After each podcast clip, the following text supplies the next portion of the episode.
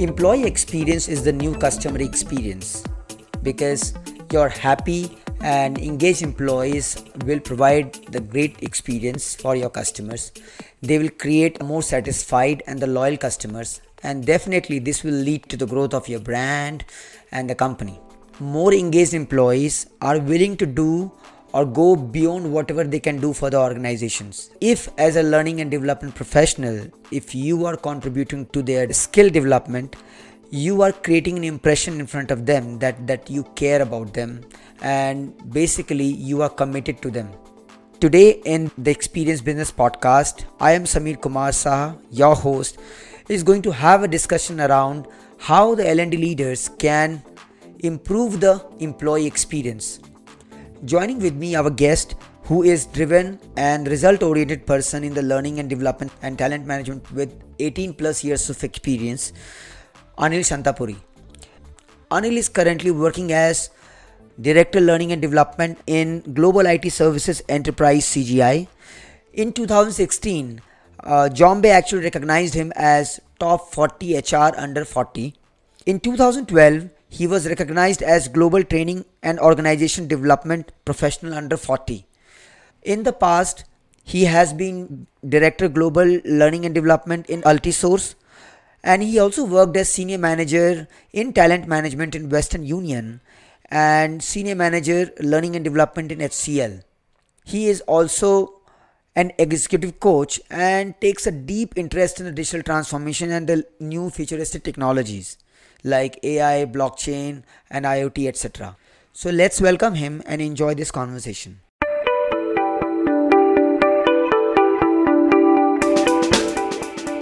Customers don't buy your product or services, they only buy feelings and the experiences. In a crowded market, you can differentiate and remain competitive only by making yourself an experience business. But great experiences don't just happen, they require rethinking everything from business to marketing to sales to supply chain and operations and customer support. It requires true digital transformation. This is the Experience Business Podcast, and here is your host, Samir Kumar Sah. If you are a business leader and department head, join us in the conversation with other leaders and experts from various departments and domains who share stories, case studies, innovation strategies, and expert opinions for making experience your business. Good morning, Anil, and I welcome you in my show, the Experience Business Podcast. Uh, thank you, thank you for inviting me. I'm looking forward to having a, a you know an engaging conversation. I was introducing to my listeners about your achievements, 40 under 40, and and and the things that you're doing the learning space is just amazing. Thank you, uh, thanks for that. So you know, it's it's an exciting time to be in in this space, HR and learning, because we're at an interesting culmination of technology, uh, human psychology, yes, uh, uh neuroscience and and fourth industrial revolution. So i think uh, this is the best place to be. And and my journey has been interesting. So uh, actually i start i'm a mechanical engineer by education ah. and uh, started in in it industry like most people in india who are engineers spent a couple of years doing it programming it consulting then finding my passion moved into hr and uh, learning and space. So i don't have any formal education in that space. Mm-hmm. i just i think uh, I, I, was just following my passion, and, and, when I look back, maybe I was, as as Steve Jobs would say, "Stay hungry, stay, stay foolish." I was young and foolish to do this. Maybe I wouldn't do it now, but but I'm happy to be where I am. It, it's it's exciting. Yeah, yeah. I think uh, even for me, the transition has been totally different. I am a non MBA guy, and um, mm-hmm when i talk to some people when they ask questions like does this a certification or degree or these things does it matter? And i said of course it matters but uh, it should not be the first thing. I mean you can you can be from any career when you start your career. For example uh, education wise yes even i have been an engineer right? Uh, electronics and communication engineer. But i worked in a software company and now running a firm. Not very big company but at least I feel proud that I am consulting CXOs or VPs in digital transformation yes. without having my formal education in the marketing or digital transformation it's all the small projects that you take uh, try to engage with the people uh, with the people and try to have a mindset of solving their problem and then somehow hustling your way out to find a small those little problems which you many times try to ignore and sure. then find opportunity in that and see the bigger picture down the line right. No yeah. No you're so true. I think what we need are problem solvers creative yes. problem solvers. And and the way technology and the whole industry globalization has shifted over last couple of decades now it, we're in a very democratic place. So i mean it doesn't matter what your background is where you come from. Obviously i'm not saying i'm not denying good, good education is useful. It is very much useful. Like uh, the skills i learned in my engineering it's very interesting. One of my favorite topics in engineering was design engineering and you, mm. that's where you talk about how do you build you know dams and trucks and buildings and and what's interesting is now i use the same design principles but for learning so yeah. education is important and it's your ability to apply in a cross functional area is that's very important and that's the need of the hour because with fourth industrial revolution and digital transformation and again what's happening with covid things are accelerating and the boundaries between industries are blurring so much. So it's our ability to solve problems, and we need problems. You know, we need uh, problem solvers, creative problem solvers. Like you are a great example of that. So yeah. Yes. In one of the previous podcasts, I had a guest, Matt Satcher. He is a founder and a, a virtual CMO for the mid-sized companies. And he his career transition has also happened from being a primary school English teacher to a mm-hmm. marketer and yeah. the same thing he was bringing about when I said, How did you transition? And what he's saying, the way you convince the people, uh, it's language, English is a language, you have to convince people, it's a communication, the way you put communication. So mm-hmm. he's saying, the core communication skills and same thing i'm applying in also the marketing because which is more about communication so if you understand the human psychology so yeah. and i was just like yeah i mean this person is so i mean no no matter which background you come from if you start looking at the human level humans at the core are all the same. And it's just applying the principles from wherever you come from and take that learning as a positive signal that i think everything in our life like whatever we learn it's always somewhere other way.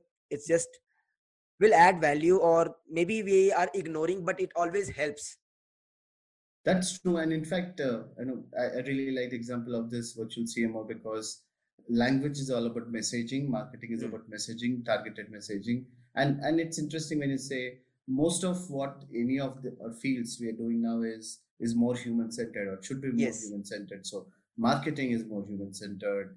Entire UI UX digital space now it's it's all about you know why do I love iPhone because it's so UI UX. The moment I open the iPhone box. It's so easy, even a four year old kid can unpack it. And then now learning, we're trying to make it human centered. There's so much work happening in product design space around design thinking, which is being more get to be more human centered. So, so I agree with you. Yeah. Yes. Okay. So now let's start with you. I would just love to know what are your roles and responsibilities currently in CGI as a director of learning and development? Sure, thank you. So I I work with CGI, which is one of the top five global IT and business consulting firms. Yes. We are headquartered based out of Canada. In in Asia Pacific, we have a huge presence. We have a global delivery center. Through here, we actually serve all our clients globally, all the projects globally. So my primary responsibility is to create a culture of learning in the organization, work with leaders, managers, and members to ensure they have the right capabilities to serve our customers current needs and future needs. So it encompasses their technical skills, leadership skills, um, language skills, any capability which we need to build from a graduate to a senior leader mm-hmm. to ensure we, we serve our customer needs. And that's what I do primarily kind of, uh, you know, set creating the right learning culture. And, and the, currently the times are interesting because digital transformation is driving things in a new way. And, and how yes. do we keep our, uh, members, employees, future ready is one of the big challenges I'm currently dealing with. Oh, okay. So as you're aware that I take the viewpoint that yes, every company should focus on basically providing the experience and uh, because people don't buy product and the services they always buy experiences so in the current scenario when the people have the the phone mobile phones they explore a lot. They have so many choices. So it becomes difficult for them to create the differentiation when when they want to make the choices right? Mm-hmm. and ultimately what plays a bigger role is like which company is providing the better experience. Yeah. and this experience is not only about offering the product or services it is also about their perception about your brand. Meaning uh, at the human level it could be maybe your employee also like how you're treating your employee okay? Yes. how your what is your culture within your organization? And digital transformation is the biggest sorry other way around. This this customer experience uh, need has created definitely the further demand for the digital transformation a lot because customer putting at the center and the digital transformation initiative to support that right? And one of the biggest element is definitely is employee their satisfaction. Learning and development plays a very greater role in in meeting the expectations not only of their employees but also the company's requirement right? So it's always a win-win situation of both of them.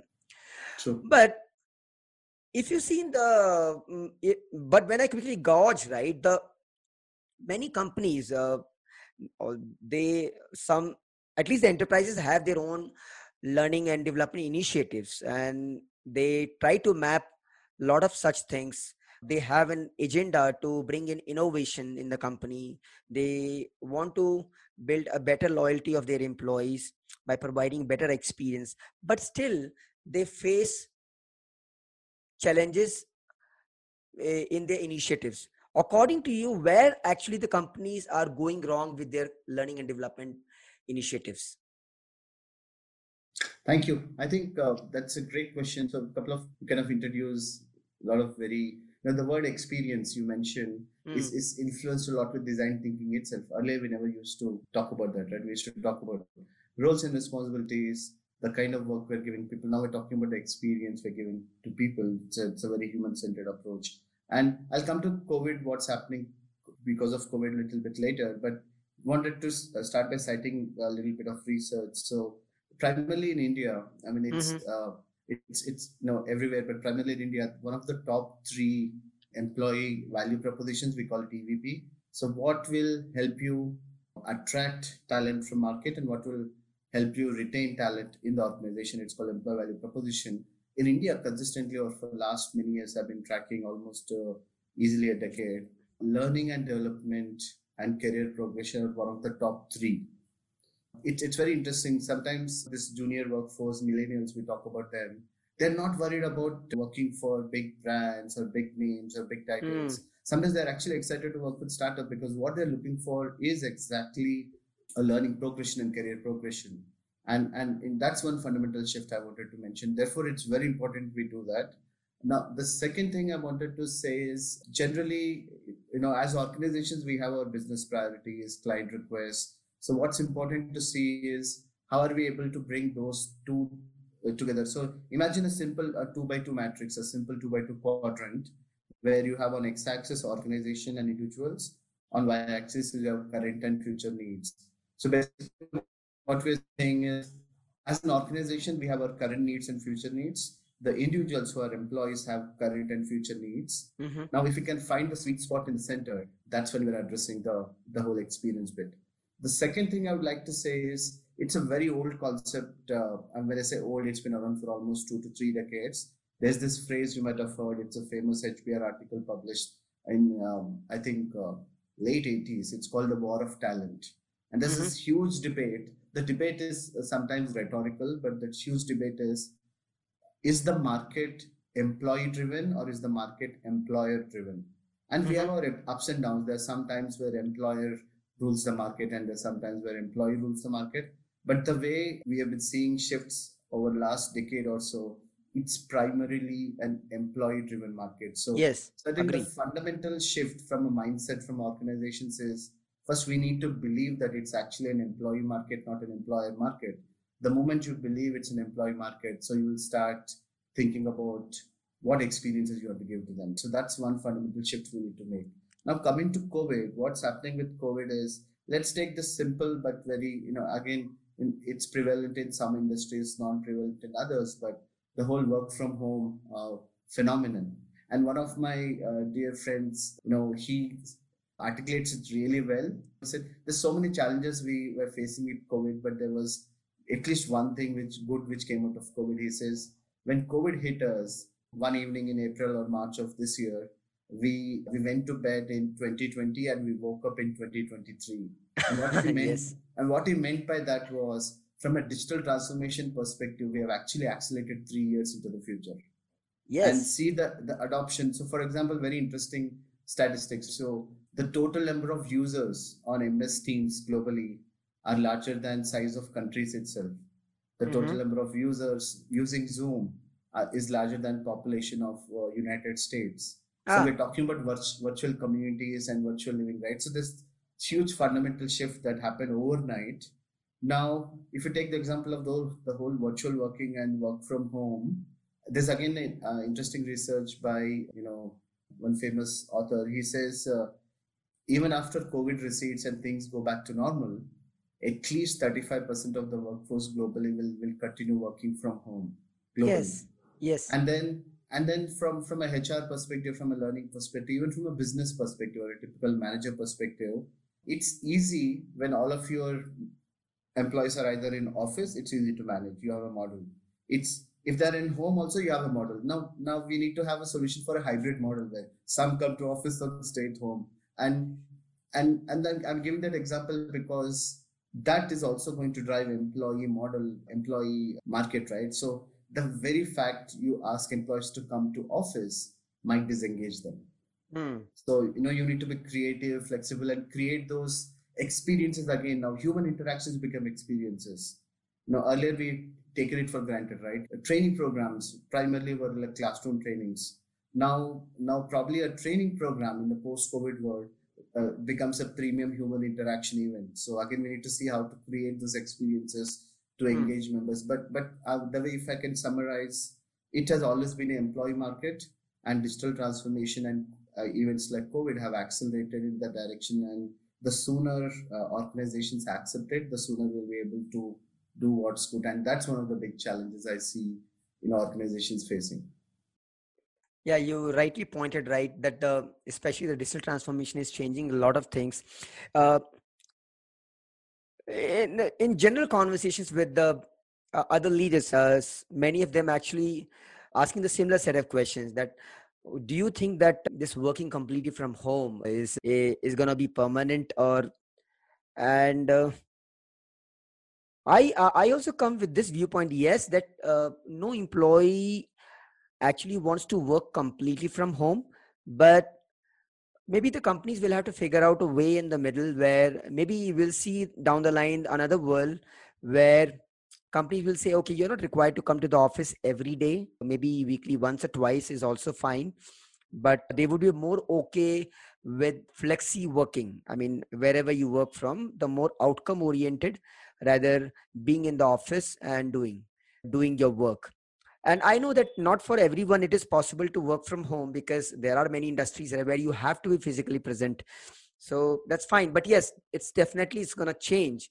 And uh, financially also it's like a, it's a more easier for the companies to adopt this model uh, because it saves a lot of money. Yeah i mean think of huge organizations the real estate space uh, in, a country like india and especially place like bangalore where office commute is is sponsored by the organization. Imagine the time saved. And again, yeah, again, it depends on the people, it depends on the organization, depends on the industry. Also, the many factors which play in. But I think uh, in a post-COVID world, many new models will will emerge. Like there's already a famous you know experiment around four-week day program, which is even experimented at Microsoft with some positive results. So mm. you, you're going to see a lot of interesting models coming up, and it's just a matter of picking what works well for us. And and and I think having an open mind is very important because what worked well in a pre-COVID world might not work well during and after COVID. So yeah. Hmm. Okay. Okay. Okay. So let's now focus on uh, learning and development, and sure. since that's the theme of the topic, so according to you, uh, how do you think that it is how much it is important uh, that we focus on a better learning and development program uh, for the better employee experience and their and their engagement no it's it's very much in fact i started by saying employee value proposition learning is one of the top three things hmm. now the idea is how do we do it right way like hmm. like i you know think of i'll start with my own ex- example hmm. i have accounts in practically every digital learning platform mm. edx coursera udemy you know, many more, many, many more podcasts and so many, but I'm staying digital learning platforms for a while. Personal accounts, Audible. Then my, as an organization, my organization and as all organizations, we provide so many platforms to employees. And sometimes what's interesting is even after that, most time spent by generally with by most people on learning or this informal learning either ends up in a YouTube or a WhatsApp or some newsletters. Now the question is, we have all the resources, but how do we ensure we make it relevant for members from an organization perspective to bring them on board. So a couple of things I've learned with my experience and it's been hit and trial uh, like an agile way, right? Iterate, experiment and re, you know, redo it, plan it, trade it, trade. So what we have learned, and this started almost five years back when I was working with a financial major organization, which is one of the Fortune 500 companies. What we found was we moved from classroom training because this company had employees in 40 different countries. So therefore, mm-hmm. it was not easy to do classroom training. So we moved to a blended online learning format where which could have components like do learning at your own pace. Uh, then we will do series of webinars in between to engage you. And then initially, when we first launched a program, it was six months long. And once we took the feedback, uh, people said it was too long. Mm. Then finally, after hit and trial, came up with this rule of thumb that around 20 hours of learning with in three months, 90 days, with two to three webinars thrown in is a perfect blended learning sample. At least we, that's how it worked in that organization. Mm. And end of the year, when we started measuring ROI, what we found very interestingly was these long duration blended programs were participating in these long duration blended programs. Their endeavors were more their attrition was so they were staying with the organization. They were learning more they were performing better and they were also staying longer with the organization. So that kind of cemented my approach of doing this blended long duration programs over last you know for which span for three to four months. And then that's what i've been experimenting different contexts different industries. And now after covid you see most organizations doing that and it's working really well learning and development has got multiple dimensions. When an employee actually joins an organization yes they are required to add value in the organization yes. But when you rightly said right it's not basically the employer driven market it's basically employee driven market. So every employee who actually join a company they also want to see what is their their career path right? And how a company is basically helping them in growing their career right? Definitely the l&d programs are one of such part where actually companies make an initiative to train their employees for the latest technologies available in the market and latest demand right? But one thing that they are doing it uh, wrong which is my personal belief is that it cannot be just like a spray and pepper like in just having one lms ready and dumping all the courses and thinking that you know the employees will come complete the courses on their own okay and believe that they should and they should come up with the new ideas for the organization. It, it, cannot happen like this. No so true. And, and the reason i'm smiling is i'll go back to my earlier comment as I said, personally, I have accounts in all the all the famous digital learning platforms out there. But if you go and see my progression there, it's not too great. So yeah, signed up for many things, but only few areas I complete, and that's that's the same thing with an average adult learner because the pedagogy of a, a school going student is different to an adult learner. Adult learner yes. needs knowledge, information, skill in the moment of the requirement, and they want that knowledge should be tied back to their earlier experience. So if it's not aligned to my earlier experience, the chances are that I'm going to deny it. And then ah. uh, I would like to see uh, sequential progression of my journey that's where you see a lot of gamification happening in learning these days so i would like to see progression so so there's a bit of uh, pedagogy right there which we need to take care but again going back to my earlier experience i spoke about what i did at a financial major now i'm building picking on that what i found was it's important to move to learning paths than just ah. learning courses. So rather than just, uh, I'll give an example. So rather than just calling an employee and say, hey, here is a course on effective business, you know, how to write better emails. And then there's another course called on conflict management. There's another course on making impactful presentations. Those are skill based, right? What if we package them and said, become an effective presenter in your current role and package mm. all the hmm. courses together? So and and tied to their role, tied to the requirements of their role from a proficiency level, then it's an easy sell. So the idea is to move to learning paths, learning journeys. They use we use different phrases, and then also idea is to make it role based. For example, now taking the technology side of it, let's say I'm a, a manual tester, and obviously my aspiration is to be a, a, an automated tester. So what if somebody came to me and said, "Hey Anil, here is a learning path which will take you from manual tester to automated tester. Also, here is a learning path will, will take you on a DevOps track. Then I'll be more excited because it it it, it is very specific, it's very focused, mm. and it's also aligns to my career aspirations. So what I've seen is moving to uh, learning paths and role-based learning paths in a blended learning is the way forward. And clearly, uh, the whole industry is focusing on because of fourth industrial revolution, certain technologies. So AI, ML, blockchain, cybersecurity, IoT, uh, AR, VR, and, and analytics is playing a big role. Automation is playing a big role. Depending on which organization you are, what type of clients you have, and what industry you serve, the mix would change. But primarily, these are seven, eight technologies, and mm. and uh, the idea is to get started on that journey because it, it from a client perspective it keeps you ahead so that you're ready when clients uh, need it and then from a member perspective they are you know it meets their ambitions and aspirations and a quick comment I'll make from a client perspective, you know, it's important we touch upon that too because the way we as organizations respond mm-hmm. is depends on how our clients are responding, right? And digital transformation is changing their business.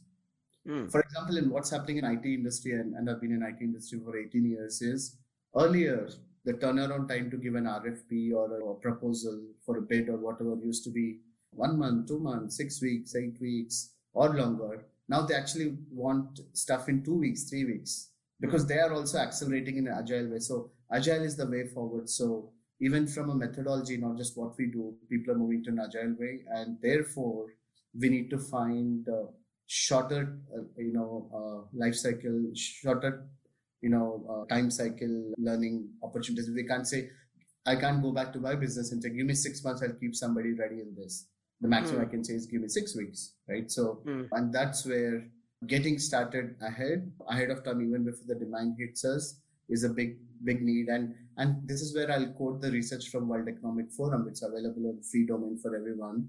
Uh, mm. The big shift between upskilling, which we have been doing for a long time, which is in a same technology, same role, uh, an incremental learning, compared to reskilling, which is actually skilling them on the new areas, is uh, to reskill an employee on a new technology, mm-hmm. they estimate around 110 days of training.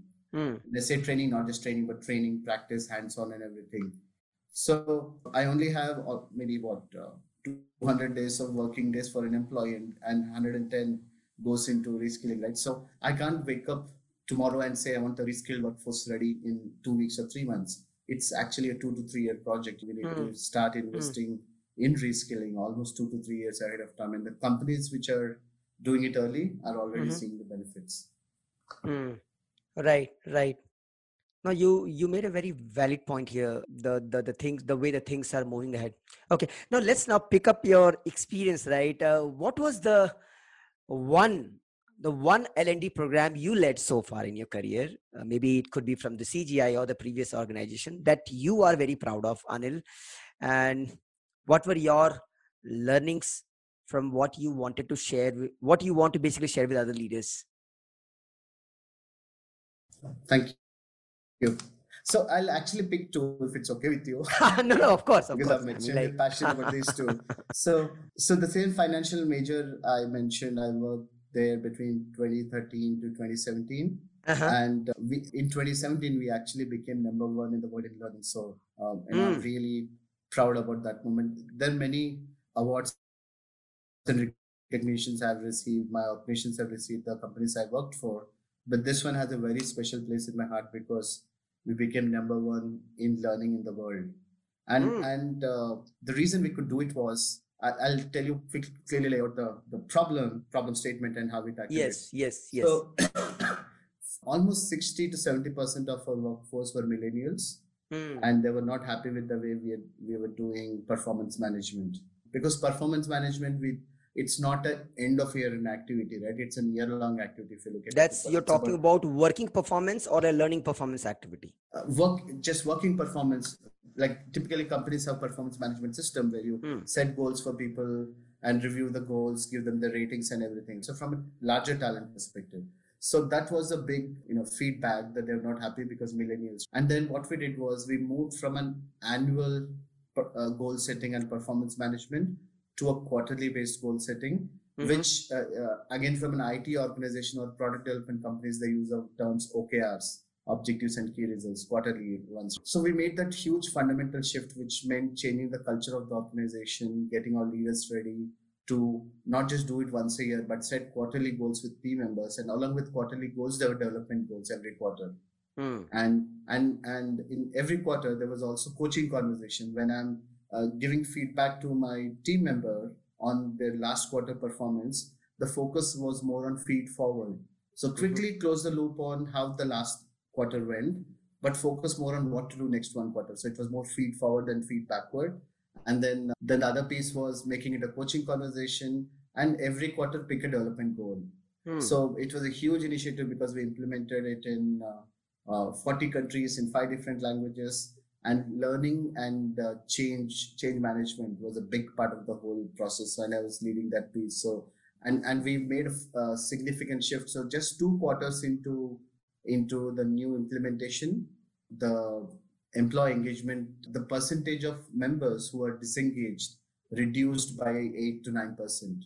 No, that's People a big number. that's, that's, a, big, big number, number for an enterprise very big number yes. And and that's a huge it has huge implications because engagement has direct correlation to productivity and therefore to revenue and everything. So uh, so that was a problem statement and what we achieved. But doing that meant changing the mind shift of our leaders. Yes. So first we worked with our top 300 leaders to train them on what skills they need to do this new performance management. And after we trained our top 300 leaders we did that for six months. And then we used the top 300 leaders to train the next 2000 managers. Yes. And then use the managers to train all members. So we did a, did a cascading approach. And it's a very, uh, and finally it culminated in the organization being number one in the world. But I'm really happy because it's not just training happening in isolation, training integrated it into a talent change, culture change, and eventually the whole business is run the organization. Did you get a chance to actually take the feedback of the employees and better suggestions and how have been their experiences so far when you change the model of uh, taking the feedback quarterly? Very much, uh, very much. In fact, feedback was a big part of the overall process. So the way we started the initiative was we take feedbacks at various levels, but we also take feedback in Net Promoter Score, and we call it ENPS, Employee Net Promoter Score. So when we first took feedback on the performance management system, the legacy one, that Net Promoter Score was in, in negative. It was in minus. Ah. And then after two quarters, uh, when we uh, take took Net Promoter Score again, it jumped into like in uh, double digits in positive. So the shift was huge from negative to positive. Mm. so that's what we do as part of as part of learning evaluation. We call it metrics and measurement for learning. Uh, there are uh, uh, three levels of feedback you take. One is called effectiveness which is how effective is our learning or talent implementation. Second is uh, how efficient it is. Effect there's effectiveness measures there are efficiency measures then their business outcomes. Mm. It's important to have all the three because you know some of the changes have lead indicators, some have lag indicators. So you're not going to see the change immediately today. Change is going to come in the future. So you need to have some lead indicators like good feedback scores on a training or good feedback score on NPS tells me that in next one or two quarters it's going to actually have real business impact through attrition, performance increase in promotion or engagement scores and you can find a correlation. So that's what we pretty much do in most of the major Okay. uh, implementations. Wonderful, wonderful. Okay, so we did not cover the second one. You were talking about uh, Yeah, second Sure. one. I'm, I'm, I'm Yeah. excited about second one. Yeah. Uh, it's it's in my current organization, and I'm really excited CGI. about this because yes, it's at CGI. It's it's around digital transformation. Hmm. So it's about creating this uh, workforce for the future. And uh, you know, we started on the reskilling journey a couple of years back, Mhm. but what we did over the last 12 to 15 months has been exciting because just as we started the whole conversation, we had learning platforms where we had reskilling topics, so on and so forth. But Mhm. what we did was we started curating those learning paths, which we didn't do before. Mhm. And then we had this idea saying, why don't we do a, a foundational program Mhm. which brings everybody up to the same baseline? And we called it a digital awareness program. So Hmm. it meant orientation on the 10 emerging technologies and two methodologies, Agile and DevOps, plus 10, the usual sub- suspects like AI, ML, Mhm. analytics, blockchain, IoT, uh, AR, VR, and all those topics. And we said, let's do a program where we bring, you know, everybody up to a common baseline. Mhm. Once they finish this program, they Yeah. can choose their tracks and branch out. Branch out. After this, choose an AI track or ML track skills, and we collaborated with various learning platforms and set up a, a five month learning program, which which has a learning duration of around uh, 40 hours. Mhm. And as we speak, thousands of our members have completed the program and are moving ahead in the learning journey. So that's what I'm really excited about. And uh, for this specific program, the net- promoter score is again really high, around uh, you know uh, 30s, 32s, and uh, thousands of our members are finished the foundation course. And and what's interesting is it happened. Most of it happened during COVID. Mm. So we we designed the whole program, kept it ready, but we wanted to launch it in the month of April. That was the original plan. Then COVID happened, so we were in two minds. You know, so much of effort went for so many months. People are distracted. They're settling down, working from home. We don't know if they'll do it or not. But then Did we you get the a chance to actually- and I think that's the best risk I ever taken in my career Mhm. you know people have just taken on the learning and then completed it in huge huge it's, it's a huge phenomenon so i'm really excited because as i earlier mentioned you know if you have to build your uh, workforce reskill your workforce for the future it's a multi-year initiative so uh, for me 2020 was a year of laying the foundation. Mhm. and in 2021 and beyond we could really accelerate you know in, in further tracks so this was a year of foundation and i'm really excited because i've never done anything in this broad scale with 1000s of members in 12 technologies in, in times like this in times like covid. And you know that's why it's it's uh, something i'm really proud of. So, what do you think that this, uh, what prompted this high jump in net promoter score for this initiative, which was not the case with the earlier programs? You think, accord, uh, according to you, sorry. Yeah, no, I think uh, that's a good, very good question. So one is obviously it's a purely reskilling program, so it's completely aligned to the aspirations of our members. Of the members. They know that this is setting them up for working in the new technologies. I think the second one, this is again my speculation, is my you know just my opinion. Uh, in a in a COVID times where there's so many distractions we all have, right? I think learning is not just learning as actually learning is a tool for employee engagement also Mm, you know yes. you know it, it- i feel this think of an average employee who takes in commute to office i when I, when I when i drive to office it takes at least one to one and a half hour one way so i've saved three hours of commute and now the same three hours i'm working from home either i can stay distracted or as, even assume i'm distracted. What if i took one hour out of those three hours? And just to stay away from distraction or even the stress of the work or stress of working from home i just focused on learning. So i'm not just learning but actually learning is engaging me stay keeping me connected with the organization. And and, and digital platform adoption has skyrocketed. Mhm. uh, our adoption has gone really really up to an extent. Our, our primary uh, digital learning platform from april till now we had over 300000 digital badges downloaded so you can see how so i think uh, positioning learning not just for learning but learning as a way of engagement Mhm. is what shot up the nps plus obviously the whole theme around reskilling because um, as an average employee, I'm keeping myself ready for the future. So yeah. Mm.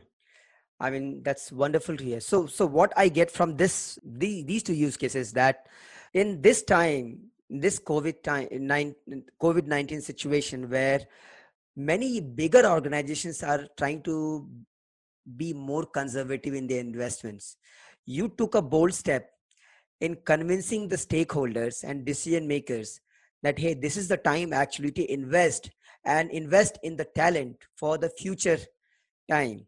And you also tried to understand the psychology of these employees that what kind of skills they would prefer to learn so that you map these skills with their career uh, ambition and also the experience they are coming from. And then try to create those learning paths and programs and infuse it in your content with the mindset of creating better engagement and experience. So this is this is definitely you know i would say amazing to hear if somebody is actually putting that kind of thought. And then also of course if uh, if in case i'm not wrong you must have used the technology to see how the engagement is going on and, and how you can put uh, the things in place so that you can improve further. So without that it cannot happen. That's amazing to know.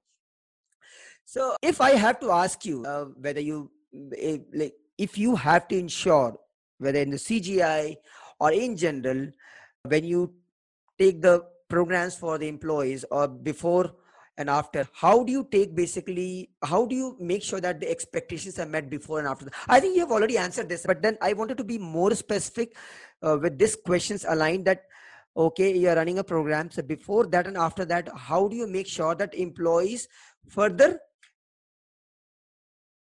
stay connected with the program and then try to use that skill in actual that's true. I mean, that's a great question because that's one of the big challenges with you know with with learning because there's this famous you know uh, there's this famous joke in marketing circles I think which can be applied in learning also. Then I'll finish with another one. So it says marketing guy goes to the CMO and says uh, we we just finished a focus group. What we found was 50% of our marketing investment has gone waste.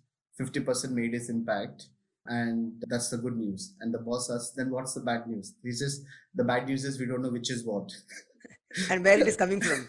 where it is coming from. So same as with learning, we can do so much of invest in learning, but ROI, you know, uh, that's important. So, so some of things again in my experience, uh, again I'll tie it back to technology also.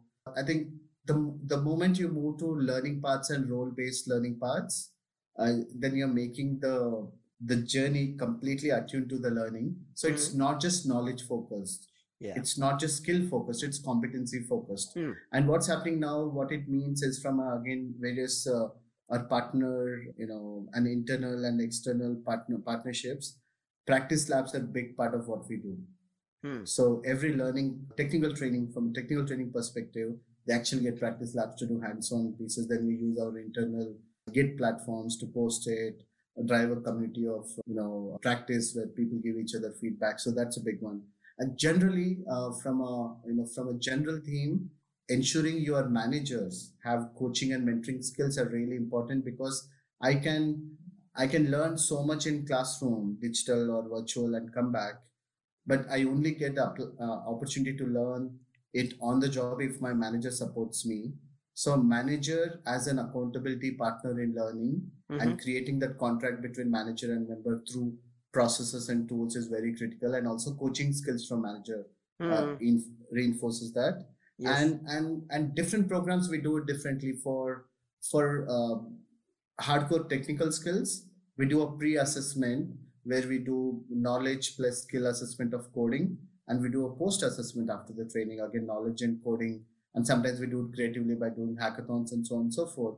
But you can actually see the delta shift between pre and post. That's what we do for technical trainings. For uh, behavioral and leadership trainings, we use uh, famous tools like 360.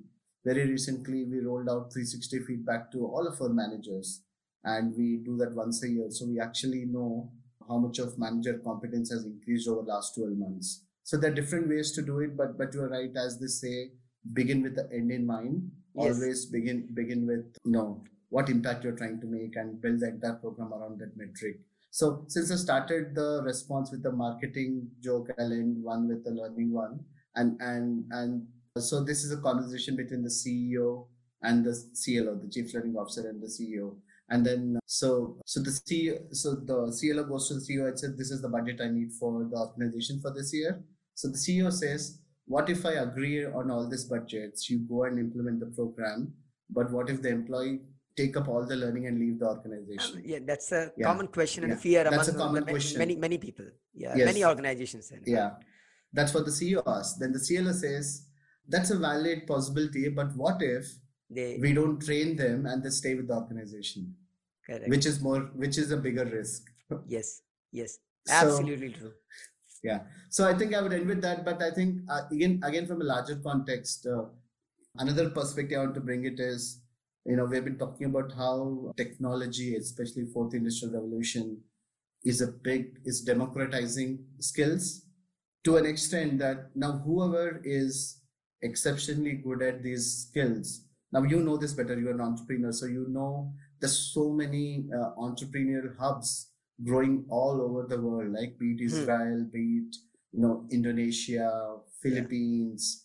Competition can come from anywhere. So, and for me, the emerging skills are a great equalizer from a democracy perspective. So, anybody from anywhere in the world, like Malta, Philippines, Bangladesh, can just compete for a project. You are competing from here. So, Yes, and then if we don't keep that in mind we might you know we might just lose the day so from that perspective active focus on reskilling active focusing on i would use the word meta skill which is learning to learn you know learning agility building that curiosity in people would actually help our organizations help the industry and help the country also you know Mm. to stay ahead of the curve yeah, that's what i would say Okay. Okay. Anil, now one last question, and then maybe we'll conclude this podcast. Is that how do you actually identify the gaps in the learning uh, and development programs and then take the initiative to invest in the technology for improving the uh, your programs? What's your thoughts? Yeah, thank you. It's a it's a you know it's an ongoing and uh, multifaceted process. Mhm. So again, I'll start from clients itself because we should always start from clients. So you know, in my current organization, CGI, just like all other organizations, we do a lot of customer interviews, both CEOs and uh, CIOs, and we hear from them how they're seeing the industry landscape shifting, and most importantly, how what are their plans on digital transformation for next one to three years, Mhm.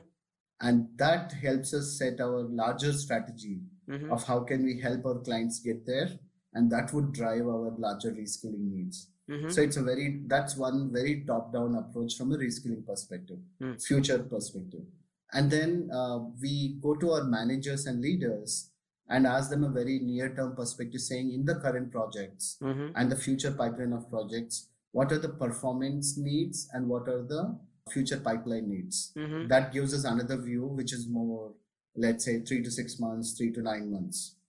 Uh, that's the second way we uh, get the inputs.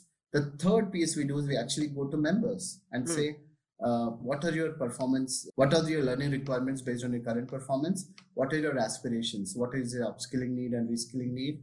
And then obviously we put all this data together, apply a bit of analytics, look at the history for last two to three years, and then come up with uh, you know learning strategies. Some of them are quarterly strategies, some are annual strategies, some are on demand. So it's, it's a combination of many things, and therefore technology plays a big role. Like for example, when I had to roll out a training needs assessment for thousand managers and fifteen thousand um, members, Mhm. obviously I need technology. I need highly customized tool which can kind of drop, do the survey, which, which has multiple decision options, breakouts, branching, and then analytics side of data is also very important. So, and, and then these days, looking at text sentiment analysis, there's thousands of uh, fields of data. We have free text also coming from performance management, learning feedback. So we started doing some of those uh, text sentiment analysis and some very interesting results we're finding there. So technology is at the, you know, I, I will I will kind of summarize it this way. Two fundamental shifts, three fundamental shifts as a learning professional I've seen happening over last one to two years and accelerating in last six months.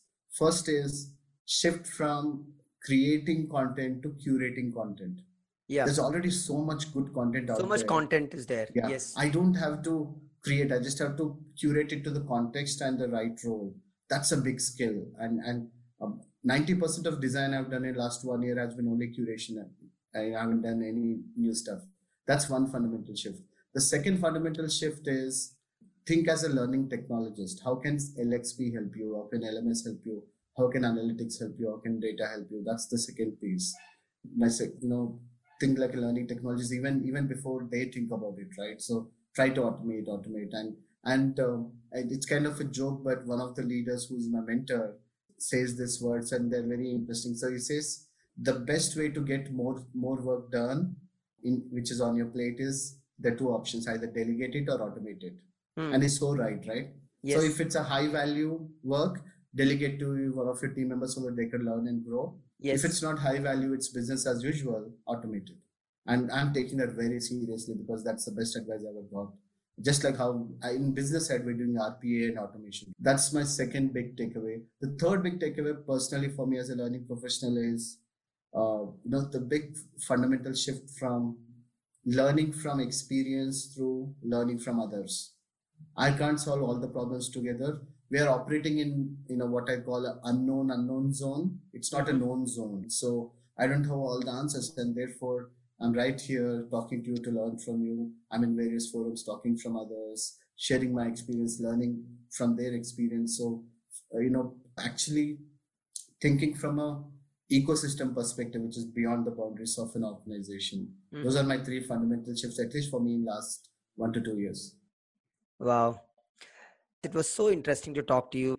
We covered a lot of things. We got your perspective about what do you think that uh, learning and development program can do for a better experience of your employees and where the gaps are, what actually industry is not doing or doing it wrong.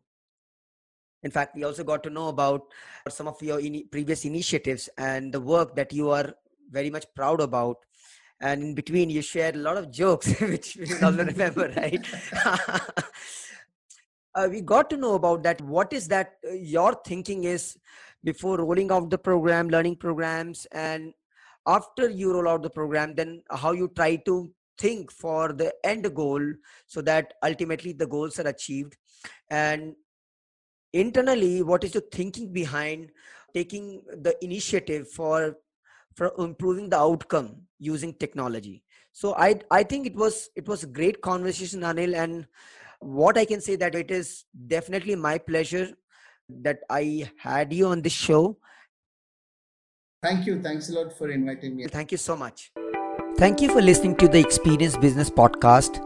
In case you don't miss the subsequent episodes please do subscribe to our podcast on your favorite podcast application.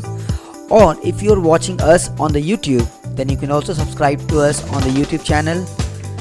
You can also visit us for the more updates on our website www.pritpo.com forward slash podcasts and if you're liking our podcast or have any feedback please rate us give your feedback on the apple podcast.